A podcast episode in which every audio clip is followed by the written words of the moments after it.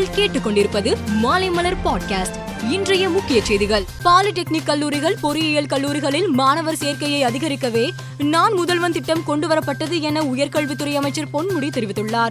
தமிழகத்தில் பல்வேறு கல்லூரிகளில் இந்த ஆண்டு புதிய பாடப்பிரிவு கொண்டு வரப்படுவதோடு பத்து கல்லூரிகளில் பிஹெச்டி படிப்பு கொண்டு வருவதற்கான நடவடிக்கை மேற்கொள்ளப்பட்டு வருகிறது. இருபத்தி ஆறு அரசு கலை அறிவியல் கல்லூரிகளுக்கு புதிய கட்டிடங்கள் கட்டுவதற்கும் ஐம்பத்தி ஐந்து அரசு கலை அறிவியல் கல்லூரிகளில் உள்கட்டமைப்புகளை மேம்படுத்துவதற்கும் நடவடிக்கை எடுக்கப்படும் என அவர் கூறினார். தொழில்துறையை பொறுத்தவரை தமிழ்நாடு மிக வேகமாக முன்னேறி வந்து கொண்டிருக்கிறது என முதலமைச்சர் மு க ஸ்டாலின் தெரிவித்துள்ளார்.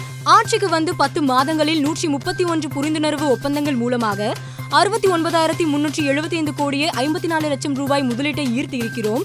புரிந்துணர்வு ஒப்பந்தங்கள் போடுவது மட்டும் முக்கியம் அல்ல இதில் உறுதி செய்யப்பட்டுள்ள முதலீடுகளை கொண்டு வருவதுதான் மிக மிக முக்கியம் என கூறியுள்ளார். கொரோனாவுக்கு எதிராக போராடி வரும் வீரர்களையும் அவர்களது குடும்பத்தினரையும் பாதுகாக்கும் பொருட்டு மத்திய அரசு இரண்டாயிரத்தி இருபதாம் ஆண்டு மார்ச் மாதம் இந்த சுகாதார பணியாளர்களுக்கு காப்பீட்டு திட்டத்தை அறிவித்தது.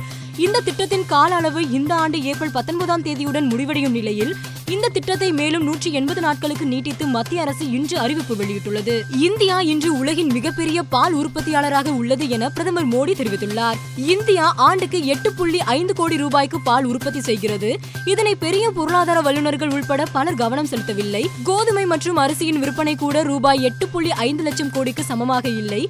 பால் துறையின் மிகப்பெரிய பயனாளிகளாக சிறு விவசாயிகள் உள்ளனர்.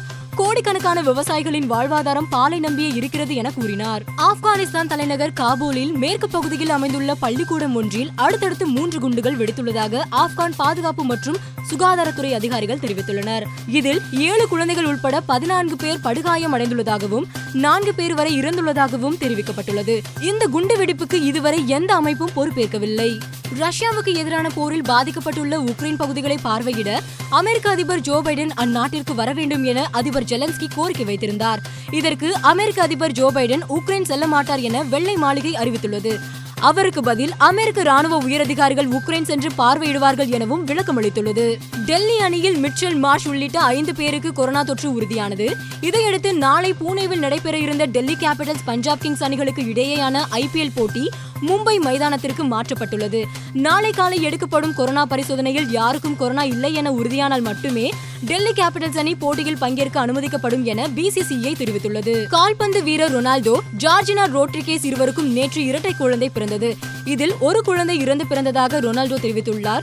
குழந்தை இறப்பால் நாங்கள் அனைவரும் மனமுடைந்துள்ளோம். இந்த வழியை அனைத்து பெற்றோர்களும் உணர முடியும் என அவர் கூறியுள்ளார். மேலும் செய்திகளுக்கு மாலைமலர் டாட் காமை பாருங்கள்.